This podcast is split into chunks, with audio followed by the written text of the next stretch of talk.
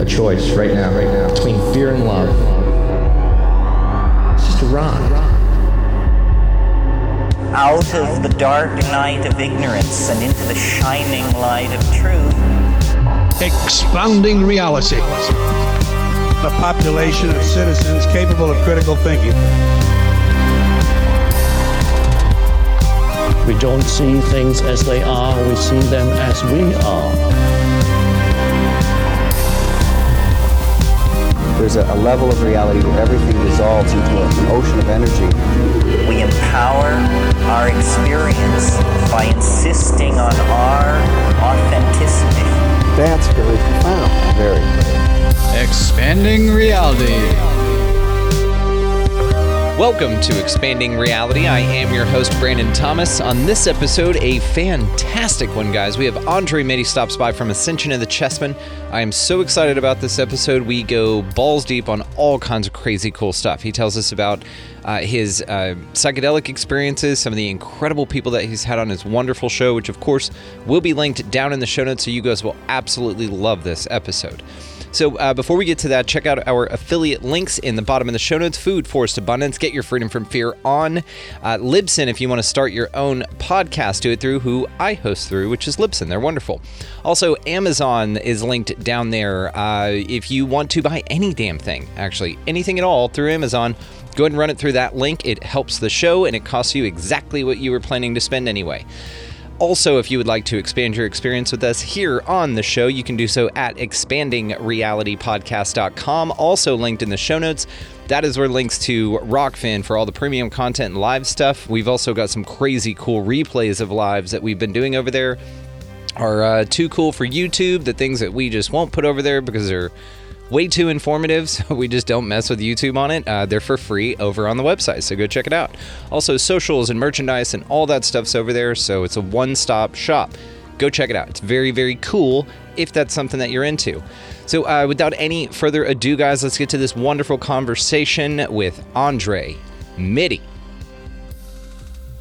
All right, everybody out there in listening world, thank you so much for joining us again. We have an extremely special episode this time. We have Andre Mitty hanging out from Ascension of the Chessmen. I'm rocking the gear. There you go on camera. Uh, audio only audience. I will link that bitch in the show notes so you can check it out as well as all the ways to find him. Andre, how you been, dude? Great, man. How are you doing? Dude, every day above ground's a great day. Thank you for asking. Uh, what have you been up to?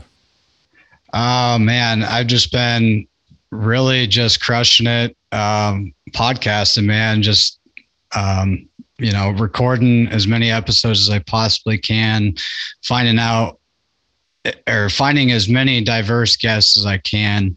Um, I've been focusing a lot on um, psychedelics as of late, um, really finding some good guests um, within that community and um, really just finding out new perspectives and um, you know finding out more about myself as i go along as well. Um, just hearing different perspectives every episode man it's like you're always reassessing your own beliefs and opinions and you know just the way you carry yourself like on all levels. And that's been a a process for me that's been super uplifting. It's been um, continual growth, setbacks along the way, but you know, dealing with those in the best way I know how, and um, just keep moving forward, man. Um, enjoying life while I have time in between. Hell yeah. And just keep moving forward. That is it. That is the advice. Uh, I got to hook you up with Carlos Tanner. You've got to get him on.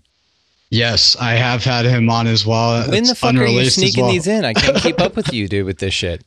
Uh, you've yeah, just dude. been banging these out, man. Um, I'm a little behind then, uh, as you can tell, but um, it you just have a badass show, man. So um, I've been on it. It was number 48 uh, to infinity and beyond.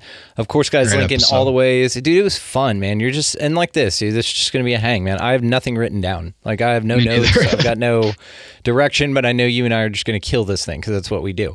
Um, But I've also, um, you know, spoken with you on several panel shows, Alt Media United. I mean, you're in the fam, so this is just an awesome, awesome time just to get to hang out with you every time. So Yeah. um, I, I love that you are just absolutely, like you said, crushing it. You just released 75 as this episode airs. It'll probably be 12 more. Uh, and you're uh, doing really, really well. So, what has been this push to just, you know, uh, content is king it up uh, as you are doing right now? I'm just absolutely curious about the motivation. Oh man, it's it's just been synchronicity after synchronicity. Really, like, um, there's been a lot going on in my personal life, family matters, relationship matters, um, and it, it- it's just all been like a lot of weight on my shoulders. And I've always felt like since I was a little kid, like I always wanted that tattoo of the Atlas man, you know, carrying the world on his shoulders. And you know, it, it sounds cool when you like, you know, say it out, but then when you really think about it, it's like, do I really want to carry all that? Like, am I ready to hold all that? And sometimes it can be overwhelming. And I, I feel like sometimes I take too much on, but um, really um, just people reaching out to me, um, you know, meeting people through people like yourself. Um, I have you to thank for meeting Peter and um, Carlos. Awesome. Um, Peter love Gorman them for the audience. Mm-hmm. Or no, I haven't had Peter. I was thinking of um, delay lines. Uh, Oh, Champoux. Peter Champoux. Champoux, Peter Oh my God! I'm yes, sorry. no, I Yeah, caught that episode. That's awesome, man. Yeah, you did a yeah, killer yeah. job on that one. Yeah. Um, yeah, Peter's badass, man, and you got to get Peter Gorman on. That's what I was. Um, yeah. saying. Yeah. I need to gotta- get Peter Gorman on. Dude, I got you. I'm gonna hook you up then. There you go. That's the one we were talking about. Okay. Yes, yes, that'd be wonderful. Just, uh, just to meet someone that's uh, met Terence McKenna um, would be phenomenal. Um, that's my goal is to get Dennis, Dennis, on. That's a well, just get him. You got it. yeah. I, I reached out. I'm still growing my numbers, so that's the biggest thing is you know develop developing my marketing better and all that. Was that a request from them that you have higher numbers? Yeah, Ah, they ask you for analytics. yeah, it's a bummer. Man, you know, Yeah, a lot of bigger guys are like that. No disrespect to Dennis, I no, no, love no, that no, guy. no, no, no, no. You have to. I mean, imagine how many tens of thousands of podcasts. I mean, there's what two Right. and a half million podcasts on the planet. So, Yeah. I mean, all of them want to talk to that dude. I get the gatekeeping process. It's just interesting that the metrics. You know, I wonder though. I'm I'm sure they do. I'm sure that they pop up every now and then. And by they, we mean like the people that have that amount of folks that want to talk to them that they need a system like that. Like I completely get it. I get it. Um, but you you got to have that. Uh, so I, I bet they do kind of like you and I do though. I, I'm the same way with this show, dude. It's it's just funny because I'm doing I've been doing the two a week thing, and so it's just crazy. Uh, and you know I keep threatening to drop it down to one, which I am gonna do. Uh, one free one. A part of the show will always be free, and um, a major major part of it because that's just I believe in just giving it out. Um, but also I'm going to be spending that time on doing a bunch of other crazy cool stuff. I got like a bunch of crazy shit going. So I am going to drop this down to one episode, guys. I'm I'm doing it. But anyway, so the content You is king it, thing. I, well, I I keep saying that, and I'm just like, eh, but like you again, they just keep falling in, right? They just keep like, which is wonderful. It's it's awesome. I say like I don't mean to say it like it's bad or anything because it's incredible. It's like the coolest fucking feeling in the world. But when they and so you want to get them in, you want to get it done, you want to get it produced well, and the and then put it out as quick as possible. And I get it, man. So um, just keep keep going, man. I, I dig that you are in tune with that. Um, what what made you start to follow that? Was there a change, you know, midway through your experience with your own show? Man, it, um, it's just been a learning process from day one. Um, to be honest, like I, I remember when I was first starting, you know, it was like I got to ask these questions, like I got to direct the conversation exactly this way, and if it didn't go that way, I'd feel like I wasn't doing my job or like I was failing. But in reality, it's like no, you're learning as you go, and you you get in these spaces where it's just ebb and flow and you're just in this flow state like we are now and you know it's just off script and you know you're just thinking as you go rather than you know uh, premeditated. And i think there's a rawness to that and um, an authenticity that um, goes beyond saying man. I think people really appreciate that sometimes, um, depending on where it goes. sometimes, you know, it doesn't go anywhere, but I, I, would say most often it it turns out better than you, you could ever expect. And um, that's what I've found because I've had many shows like that. And some guests are harder than others. I mean, it, it it's just a matter of chemistry and how you vibe with another human being. I mean, we're all one. We all know that, but um, you know, we do all have our slight differences, and um, sometimes that can cause friction. But um, you know, what my show's all about, man, is just like finding the commonalities rather than focusing purely on the differences and allowing that to like eat us alive like a parasite to a host and like um, you know, make us have a negative outlook and see people as like our enemy. And yeah, there is people that will come against us, but can we meet them? Can we meet them differently than they're they're approaching us? Like, can we respond with love rather than you know that hate they might be coming at us with? Dude, could not agree more. Uh, and whenever you talk about going into this with that feeling and that vibe, like that's that's the way to go. It it's the only way to maintain like a, in perfect word authenticity. That's that's the like name of it. And when you hit this flow state, man, that's that's what this is. And I forget who I was talking to. I think it was Natasha Koshenka. Uh, you should talk to her. You probably Great. have. uh, and so uh, she and I were talking about this whole process and how you like about 20 minutes into a show You know, like the first 20 you just want to cut out and throw away. Because, you know, um, if the object is to like grab, you know, and, and a lot of people don't understand this. This is like a lot of these people you're meeting for the first time over Zoom, you don't get a, a first call, you know, you have no idea what their day's been like. And so, and then you're like excited, you know, to speak to somebody, um, like some of the amazing guests that you've had, man. You've just been killing it. And you get like excited and everything. And then they get on and you have no idea uh, where you're going with this. And you got like five minutes to explain your shit and then you're on. And it's this interesting um, dynamic. And then there's this. And this is, is this, dude. This is this like get out of your own way, you know, which is like my number one thing I keep in my mind all the time. Get out of your own fucking way. And uh, that's how you get in this and there's moments in shows though. So tell me uh, one of your favorite moments in a show that you can remember, because I know you know what I'm talking about, uh, where the energy shifted from uh, that awkward meeting, you know, new meeting just met you phase and you know kind of is this a waste of my time? phase and then when it switched to they you could see it in their eyes. Do you know what i'm talking about?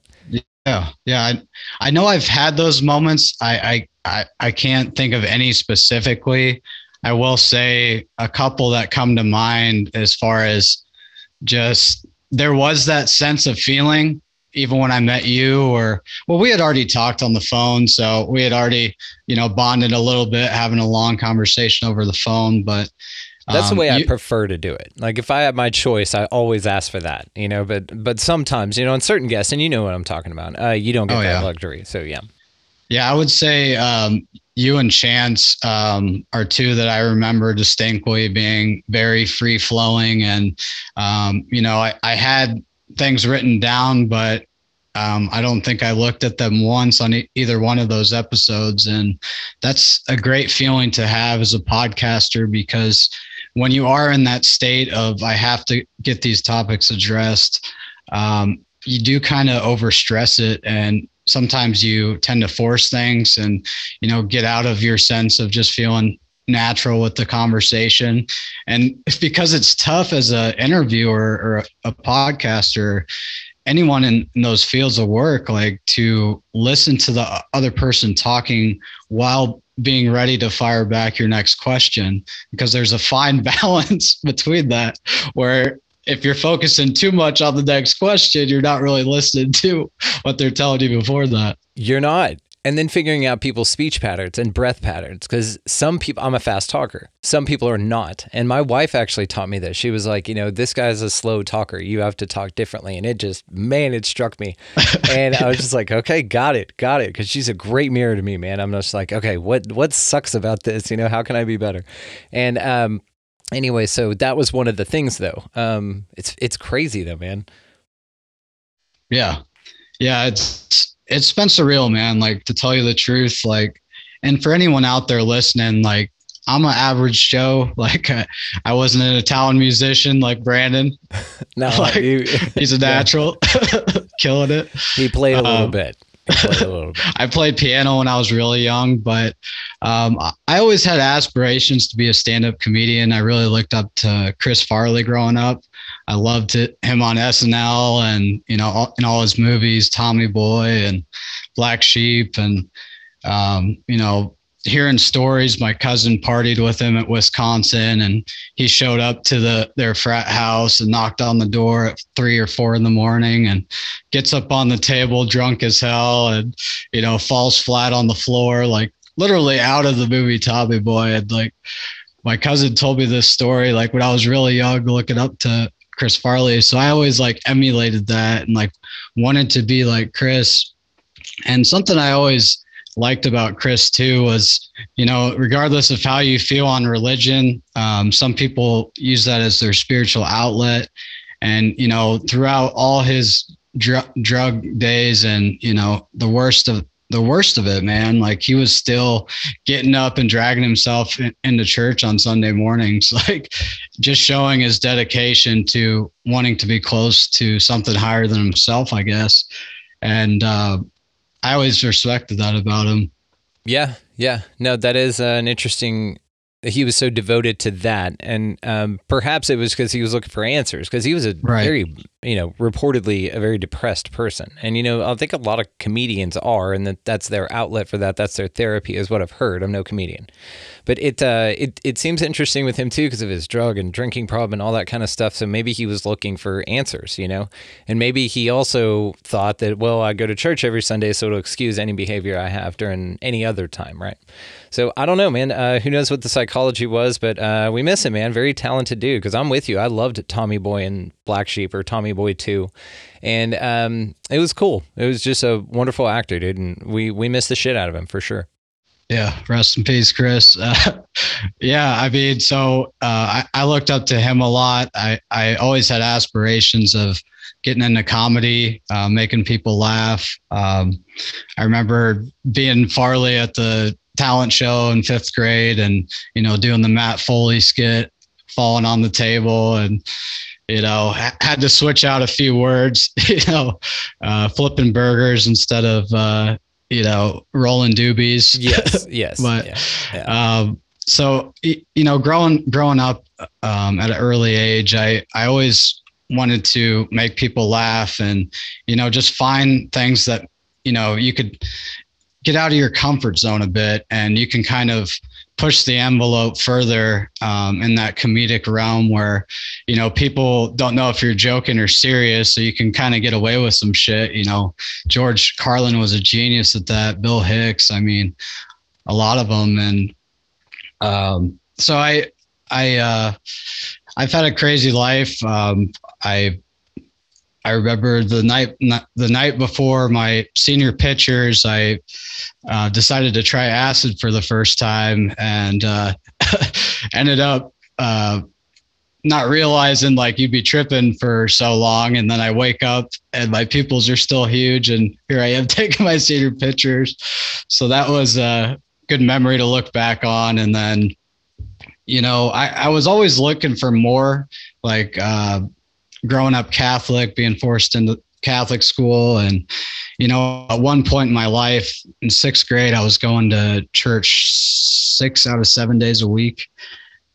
And, uh, you know, that's like some heavy indoctrination. That's too much. And yeah, yeah. And uh, so, you know, the more I started to research, I, I, uh, heard about uh, that documentary about 9 11, um, Loose Change, watched that um, just before graduating high school and started uh, using cannabis pretty consistently at that time. And um, watched a documentary called the union the business behind getting high. And that really made me start to see there was so much more going on in the world than you know just chasing girls and playing sports watching sports you know just what seemed like meaningless things once you get into those deeper waters. And, uh, you know, as I started to swim deeper, I, you know, started to keep searching for answers. And you know that led me to a pentecostal church um,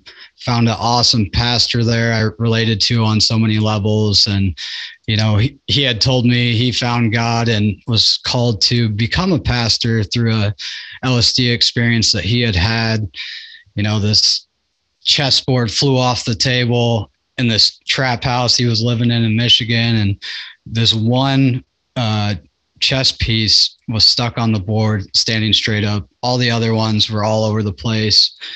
And it happened to be a white king. So he saw that as this, like a divine revelation. Like, this is your message to, you know, go speak the word of God, I guess. And uh, I always found that fascinating. And he was also a wrestler. I was a wrestler. So we had those commonalities and you know heavy use of cannabis at the same age. And um, so I, I, I had really started to um, enjoy this church and you know started seeing people speaking in tongues. And you know it's like the longer you're a part of something the more they actively want you to you know pull more weight and like take take on more responsibilities and right around that time, um, I had my first breakthrough LSD experience um, that really opened me up spiritually, made me realize we're all one. You know, feeling the vibrations of the the branches and the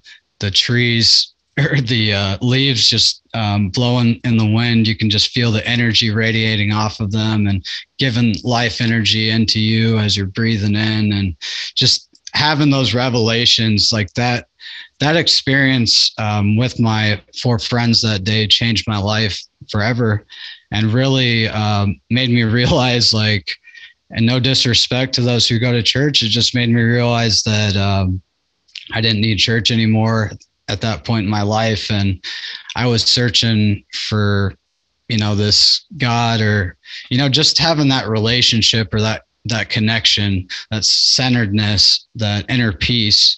Um, it's like I was searching externally um, in a church for that up to that point. Um, that that kind of message was revealed to me through that experience. And um, after that experience, um, I remember starting to get into meditation and starting to see the difference between meditation and prayer. I used to think they were one and the same, but I guess starting to, which some could make that argument. I think you could say, I don't know. I think there's a quote out there. It's like prayer is like um, talking to God, whereas meditation is listening to God, which I always like that. Yeah, I think a lot of the practices between New Age uh, spirituality and uh, specifically Christianity, but a lot of other religions, Orthodox religions will parallel this, are very, very similar. The only difference is the intent. So uh, some of this stuff is very ritualistic, like the split between 3D and 5D and all this stuff. And people are just going to go missing, and some people are going to get stuck in a bad place because they didn't do it right. Uh, sounds a lot like the rapture, right? And so um, it it sounds uh, some of the new age shit, uh, spirituality stuff. And I'm, I'm not shitting on it because if it works, it works. I'll make a point about it here in a second. But um, a lot of it to me just looks a lot of um, like a superstition with extra steps. You know what I mean? And I've said that before. But every time I record, I hold a piece of amethyst because my wife gave it to me, and there's just something about it. So I mean, there's which will bring my point home that uh, these things like this, like if you if this makes you feel better uh, or you feel more connected to somebody because they gave it to you, like awesome, that sounds great. If um, you know you want to burn incense and stuff, I love incense. Like I burn the shit out of it, but not you know maybe for the same reason. Like there's just if you want to do any of that stuff, fucking go for it. You know that's why I think that it's the intent behind it. Like there's no fear in spirituality, which is why it resonates with me the most, is because it's absent of um, a need for scaring the shit out of you to, you know, even entertain their ideas because it's not it's a come as you are thing you know just come on let, uh, coming out. Uh, you're all welcome. And there's no you know price to pay. Just be open-minded you know and come come share your story. Like what do you got? Uh, and so I, I, dig that part of it and how there's no you know bad place to go because we're all one. Like why, why would we do that? A lot of it resonates with me. I think so some of the like rituals you know that kind of mirror a little bit of religion maybe a stair step into something to kind of I don't know, buffer the buffer the transition spiritually. You know what I mean? Like there's there's a connection to something familiar, but now you're reframing it in new context and putting a new light on it. You know what I mean? Kind of like the Christians did with Easter and Christmas and shit. Dude, we're just reappropriating. Yeah, exactly, man. Yeah, because it's ironic because at that time I had a lot of fear um, surrounding um, getting into conspiracies around that time.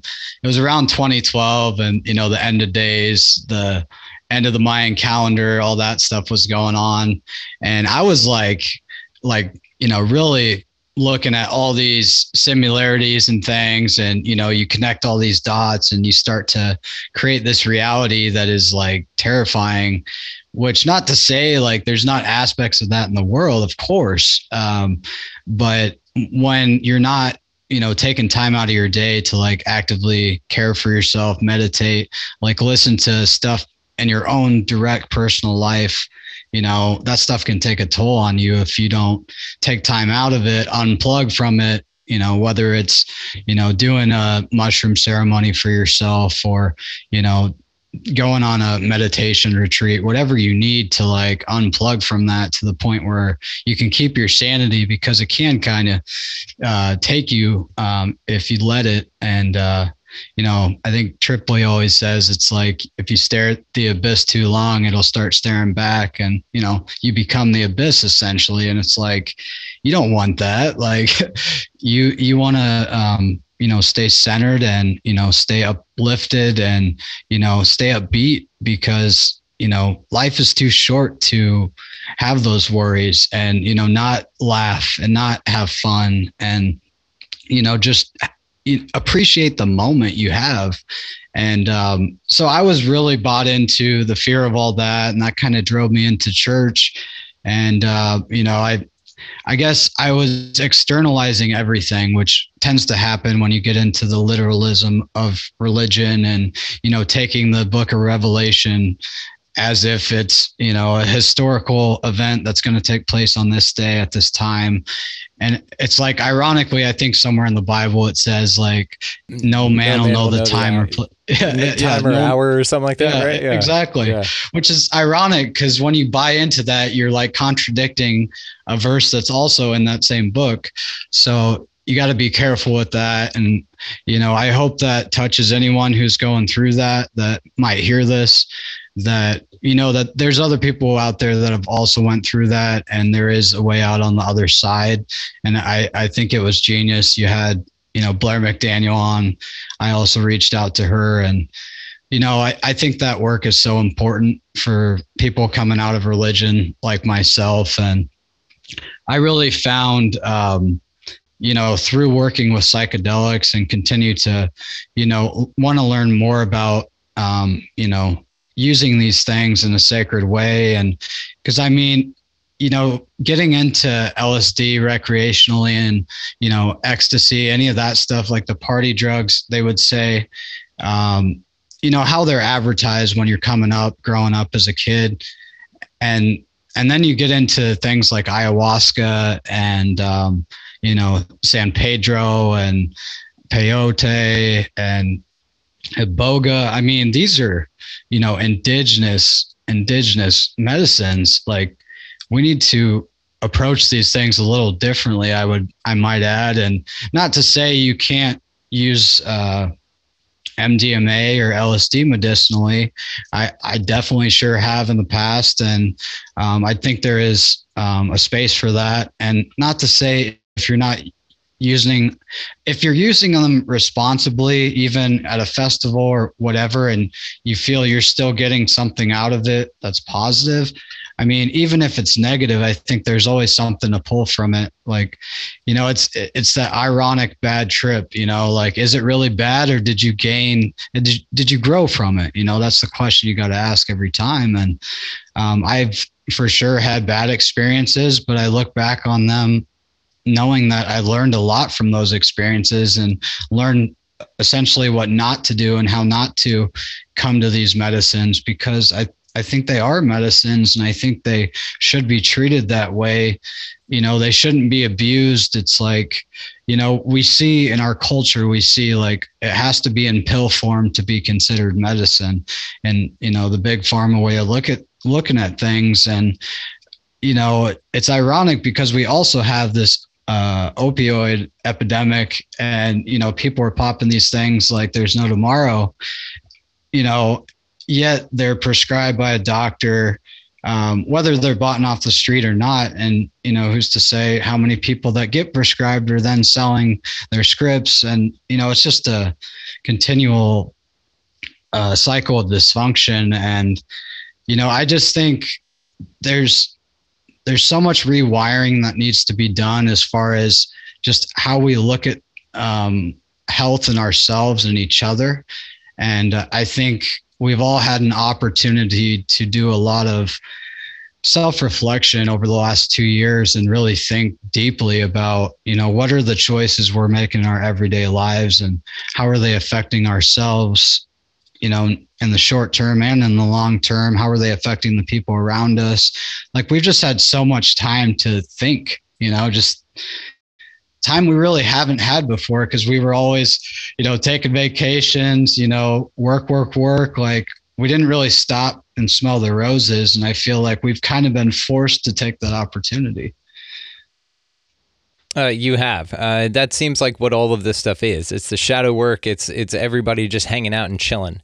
Um, one of the coolest things I heard the other day, and uh, you're the first person I've had on, so I'm going to tell you about it. So, um, since I've heard it, so uh, there it was this guy on TikTok, and I'm gonna I'm not gonna use the same example. He used chemtrails, but let's use um, pills and stuff like that. Okay, like these opioid um, prescription or otherwise. Okay.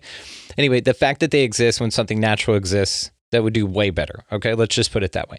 So, uh, how he explained uh, that all things exist here from a perspective, and your perspective determines whether you view it through the third dimension, the fourth dimension, or the fifth dimension. Have you heard this?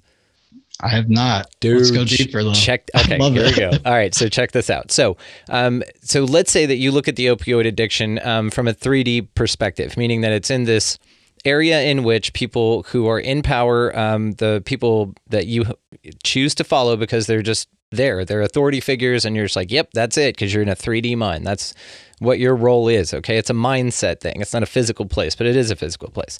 So, uh, let's say you look at it that way, and you are pilled out on this thing, and that's what you need, and you live this existence, and you, you know, whatever results from that results from that, and then you die. Okay, well, if you see it from a 3D perspective, that's your that's your outcome. But if you see it from a 4D perspective, that's when you look at it and you go, "Hang on, there's this other thing out here." And pharmaceutical companies are actually, you know, and then you you take it down all those rabbit holes, and that's a four dimension view, and so that teaches you to see it, to ask questions, to calibrate, you know, where you stand on some stuff. And there's a little bit of anger and fear involved in the fourth dimension, and that's why you experience it that way. Now, what's cool is, is eventually, um, you will get to the point of seeing it from a fifth dimension perspective, which is very interesting because now uh, you look at it and you see opportunity. So people like you and me look at that and we see opportunity in that, okay, well, we're just going to research alternatives and we're just going to not be dependent on those kinds of things. And we're going to be more proactive about our health and our mental health and all of the things that get people in the third dimension reality addicted to these 3D options that they have down there. But that's not in the fifth dimension. We don't do that. And so that's what's so cool about this, man, is it's actually here now and it's something you can choose to experience on all levels. Now, what's interesting too is that you're constantly seeing new things from a 3D perspective, but not always. What you're doing is you're being introduced to 3D things, but you have the choice rather to see them and interpret them with your 3D mind 4D mind or 5D mind because you've been in all of those.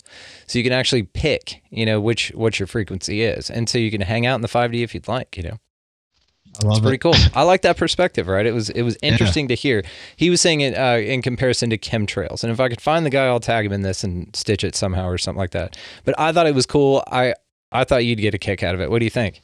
Yeah, that's deep, brother. I think you know it is so important to, you know, get outside of yourself and like just re-examine from all these different perspectives and just because that's really you know that's really what we're here for is to like you know solve the mystery you know, at least try. You know, I don't think we're ever going to solve it, but why not? Why not give it a shot? You know. Well, that's the question. Is it for us to solve? Like, do you think that it's it's meant to be solved here? I don't think so. Uh, okay, I'm gonna trip you out. So let's say um, that you relive the same exact life over and over and over again until you figure out the secret to the universe.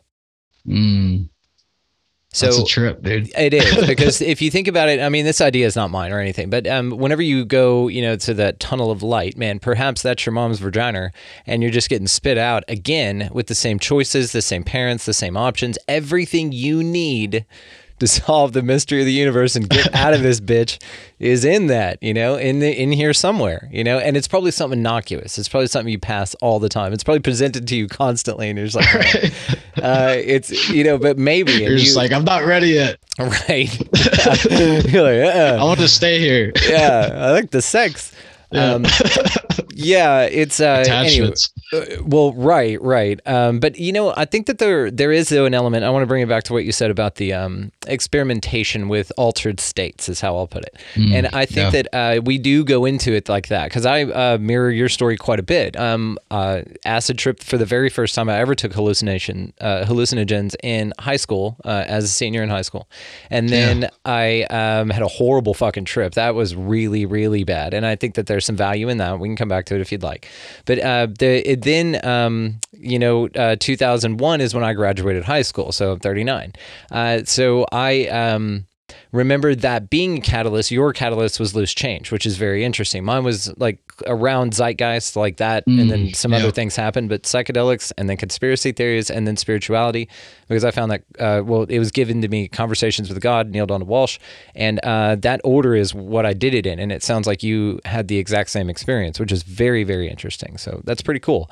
But um, I do think though that there's nothing wrong with doing it recreationally. I know a lot of people. I wouldn't treat ayahuasca that way, and that's just because it's different in my mind. I know that from anyone's perspective, any of this is going to make no sense whatsoever, but it's going to be important to them that I miss the one that's important to them. So anyway, um, but that being said, I will say that like mushrooms, for instance, I mean, god damn it, they're fun. And you know, you go out and you you take a few cabs. Even microdosing is is meant to be a mood yeah. enhancer. So you're kind of doing that recreationally, right? But I I get the sacredness of it, and I respect that uh, fully 100%. But I go into it. I'm like, as I'm popping them, I'm like, hey guys, we're just gonna go check yeah. out some shit and make stuff be pretty for me and have some fun and make me giggle. And um, you know, I don't I don't think that there's anything wrong with that. I know there's a million people, and please email me. I'd love to hear your perspective. Uh, that are sitting there saying, no, no, no, that's incorrect, and um, they're all sacred. And but that's the thing, right? I mean, if you go into it, because there's been a lot of sacred experiences I've had where I've gone into things thinking it was one thing and needed to go in with that illusion to have the experience that I had. It's like the Matrix thing. Whenever he goes to the Oracle and she said, "You're not the one," he was the one, but she told him what he needed to hear, right? So, what's one of those for you, man? Have you had one of those just fucking mind blowing experiences where you went into it to just get fucked up, and then uh, it ended up just expanding your world so crazily? Oh yeah, so many times, man.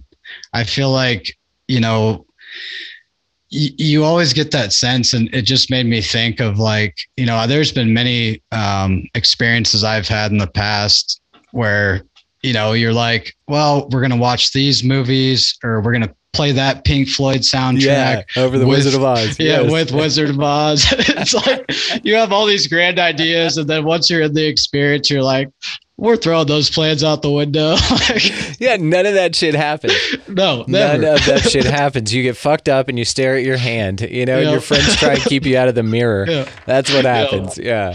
Go Yeah, that- outside. Go outside. Yeah. The old "don't look in the mirror" trick. I I think I think uh, there is a point to look in the mirror, um, but set set a time limit. Like Yeah. you know, Have a timer, like a bell. yeah, Yeah. yeah. Just have someone come and get you if you have a trip sitter. Like don't let it, don't- don't stay there longer than you need to because you know I you go Wolfman. really go deep. Wolfman Yeah. every time. I turn into goddamn Wolfman every fucking time. There's no other like Arcturian or some fucking awesome thing like Mantis, even like some insectoid. Nope. Wolfman every fucking time. Oh yeah.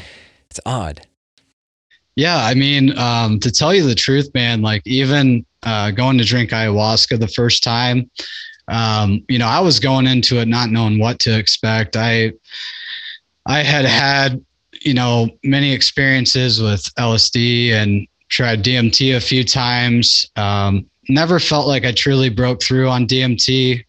You know, I think I needed to take that third or fourth hit more more fully or something. But um, I mean, I had felt that a little bit, had that breakthrough LSD experience, had many other profound LSD experiences and mushroom experiences. And you know, there there was just something different about ayahuasca though. And um, you know, my girlfriend and I at the time, um, we just we had decided to go our separate ways. You know, we had our disagreements, and we'd been together six years at the time, and um, we decided.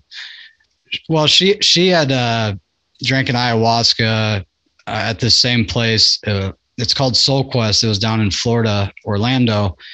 Uh, she had she had went down previously, like probably six months before this, and you know, she, I knew I noticed something different. There was something different about her when she got back. Like she just had this, um, you know, different energy, and you know, in a good way. And she was just all smiles, and you know, um, I think we were both learning, um, you know, the process of integration, and um, so she was you know it's it's hard when you come back from an ayahuasca retreat and then you go back to your old life that you were trying to heal from yeah. and like you know get out of and then you're right back in it. And it's like what do i do now? Do i like go like fit back in just how i was? Or like am i going to approach it differently? And that's like where you come to that crossroads and you're like where do i turn? And you know i think for some people it takes multiple times before um, they really start to do the work and you know start to um, get the right uh, get the right outlook on life after the experience to the point where they're like i'm ready now like uh, i'm taking this serious now. I'm gonna not not to the point where you're being so hard on yourself. You're like i'm gonna meditate 20 hours a day and you know not getting too crazy but just holding yourself accountable and loving yourself enough to take better care of yourself, to do things for yourself, to do things for others, you know, just want to be a better person in all respects, whether it's, you know, if addiction has a hold on you, whatever it may be. Um, she she at the time, you know, was struggling with alcohol and Adderall, and um, through ayahuasca, she was able to release both of those addictions. And um, so I had noticed she had came back and you know really had this sense about her, this this newfound, you know, just difference in her. I I don't know how to describe it. It's hard it's hard to describe, but um, she was different in a good way. I'll say that. And so we had decided, uh, I guess we're gonna uh, go drink ayahuasca as like a way of conscious uncoupling is what we called it, and uh, it was it was interesting. Um, so I went down there. I, I wasn't sure if this was the right choice, but at the same time, I was like, when when am I ever going to get this opportunity again? You know, like this this doesn't just happen. She had offered to uh, pay for some of it and uh, was really pushing it on me, and I, I I had every reason not to. I was like, I'm just going to run away, never talk to her again, and, you know, hate her guts. And it's like, I think when you end relationships like that, like it builds a lot of shit shit within you of like you're bringing that baggage into the next relationship. And then uh, yeah it's just not good. So i uh i went through with it and uh really had a life-changing experience man that weekend. Um, just the community there um, was beautiful. Uh, all the volunteers felt like freaking angels incarnated uh, in the experience, just helping you um, if, if you need a hand with anything, and you know, just helping talk you through certain things and keeping you within yourself and not bothering others and you know just helping you along your journey and um, you know i was i was really struggling um, I, I remember uh, there's this guy uh, his name was also andre and uh, i think he was from ukraine if i remember correctly and he was really having a tough time and this was before i was like really feeling it like it started to really kick in for me. I mean it was starting like you could feel it you could feel it building and uh, i look over at this guy and he's just yelling um, like all these obscenities and all these different languages and just screaming out and you know getting destructive like kicking and screaming and i'm i'm just like trying to like stay within Yeah. trying to Yeah. put in my earplugs and like I just keep looking over, man, and like I keep getting distracted by it. And next thing you know, like I'm just in this like literal hell, like your uh Christian version of hell. And like I feel like I'm in like in this like devilish cult or something. And I'm like like what do I got to do to get out of here? Then I thought like I was going to be like sacrificed to the gods and get butt raped. Like it was crazy, dude.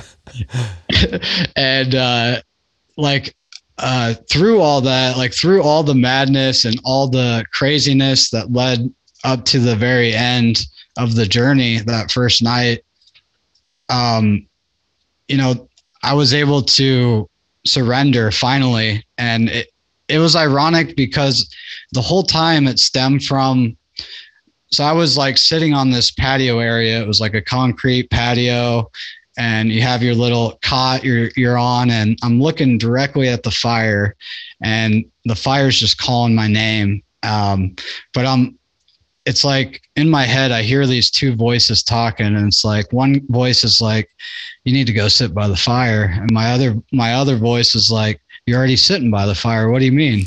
Oh God. and so I was like, I was like wrestling between these two. I was like, which one is it? Should I stay or should I go? And like, I could not surrender, dude. and uh, the whole time, it was like just, just learning that I need to like listen to that voice and not like second guess myself and just follow my intuition. And because what it was was I I was uh, on concrete versus like grounded in the grass, and I just wanted to be in the grass by the fire, and like my mind was tricking me, and it's like, no, no, no, no, you're already on, you're already by the fire. Like, what are you talking about? Like, why are you complaining? And it's like, it's that feeling, that concrete jungle feeling, man. Like I, I was just having those vibes, and it just took me to a bad place real quick. Dude, that's crazy. So it so you you were close to the fire, but you just weren't on the grass, or was it like a perpendicular move for you to be? Yeah, I just like to? literally got up like 20 feet and that was all. And from then on, I was like at peace. Like I felt like I was in the womb of Mother Earth. Like I was feeling all that unconditional love I was always seeking. Like it was there. Like I was, I felt all that love like come over me. And I've never felt that feeling before in my life. Um, you know, I'm sure there's been times um, throughout childhood, um, but yeah, just getting that over sense, that overarching feeling of love um, after you know going through hell to get there was such a It just made me realize, man, like what I overcame in that experience made me realize, like all the small shit in life I get hung up on, or you know, someone cuts me off in traffic, like it's nothing. It's a fly on the wall, you know. It it's like once you've overcame um, a heavy obstacle, whether it's in life or through one of these journeys, it just gives you like ammunition to continue to respond in a better way when tough shit comes up in life.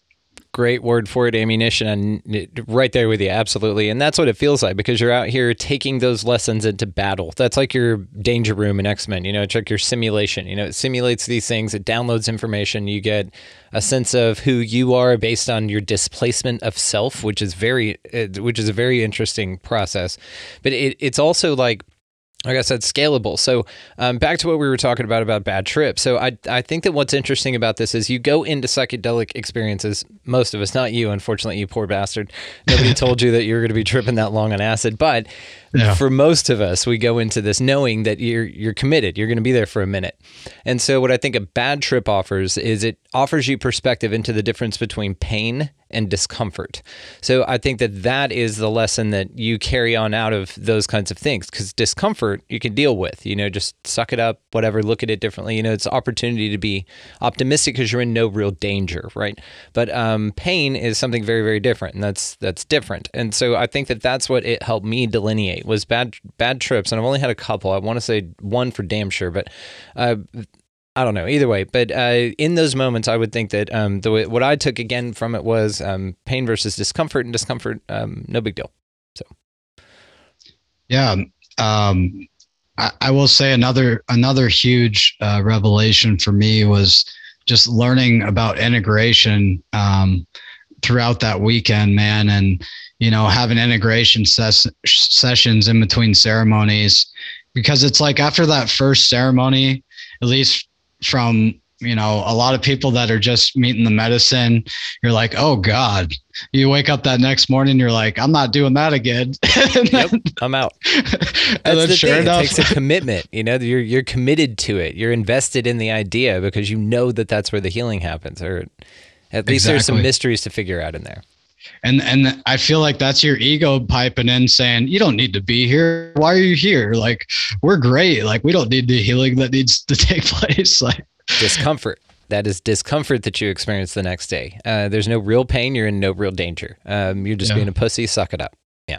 Exactly, man. And you know, um, there the head head uh, minister down there at the time. Um, he was the head integration guy. Um, his name was Dr. Scott, and he was from Lincoln, Nebraska, where I'm from. And I was like, this is just a crazy synchronicity. And um, you know, great guy. He's down in he's down in the Amazon now, uh, helping get schools started down there for different tribes and doing really great work. Still uh, working with the medicine and um, you know, it, he he really um, made me realize like all these archetypal things I was seeing in my experience were like all related to my childhood and like you know um, not getting the attention I desired or you know getting neglected in various ways and having to earn love like you know having that conditioned love where it's like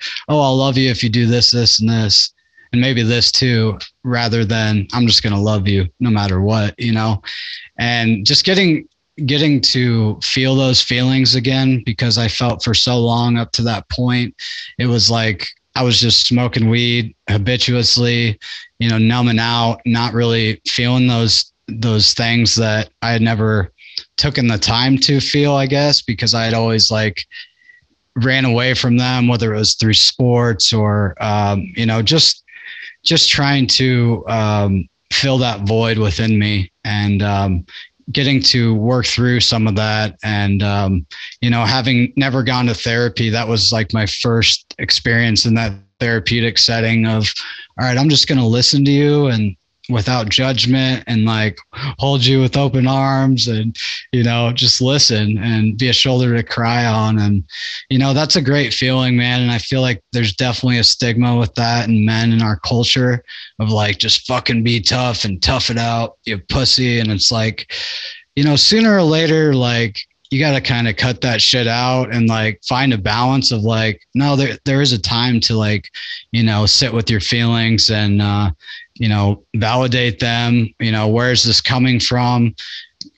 To not let it take power over you or you know lead you to have a worse and worse addiction than you already have by trying to escape from um, that that problem that st- might stem from childhood that you've never took the time to face. And um, you know just learning all these things about myself that I'd never really taken the time to you know get outside of myself and look at. And um, you know whether it was like codependency or all these all these different uh, negative self traits about myself um, that I just reanalyzed and started to work on and try to shift in different ways in my life and catching these triggers as they were uh, coming up and trying to set, set healthy boundaries with people that I felt I was giving too much of my energy to. And then I was left empty afterwards. And, you know, all these lessons we learn in different ways, but,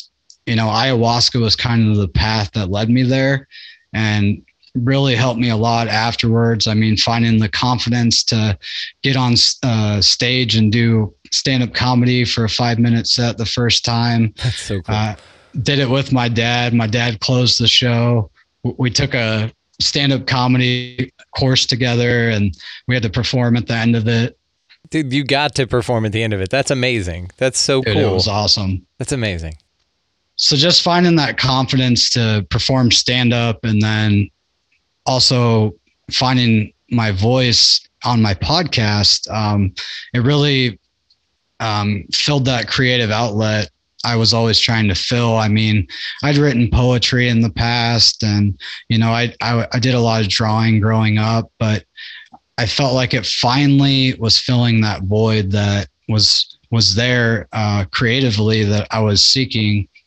And I've always loved having these deep conversations with people and just seeing where they land. You know, no uncharted territory, like we're exploring all regions. You know, and I just wanted to be able to do that on, on a regular basis. And sometimes locally, you can't always get that opportunity.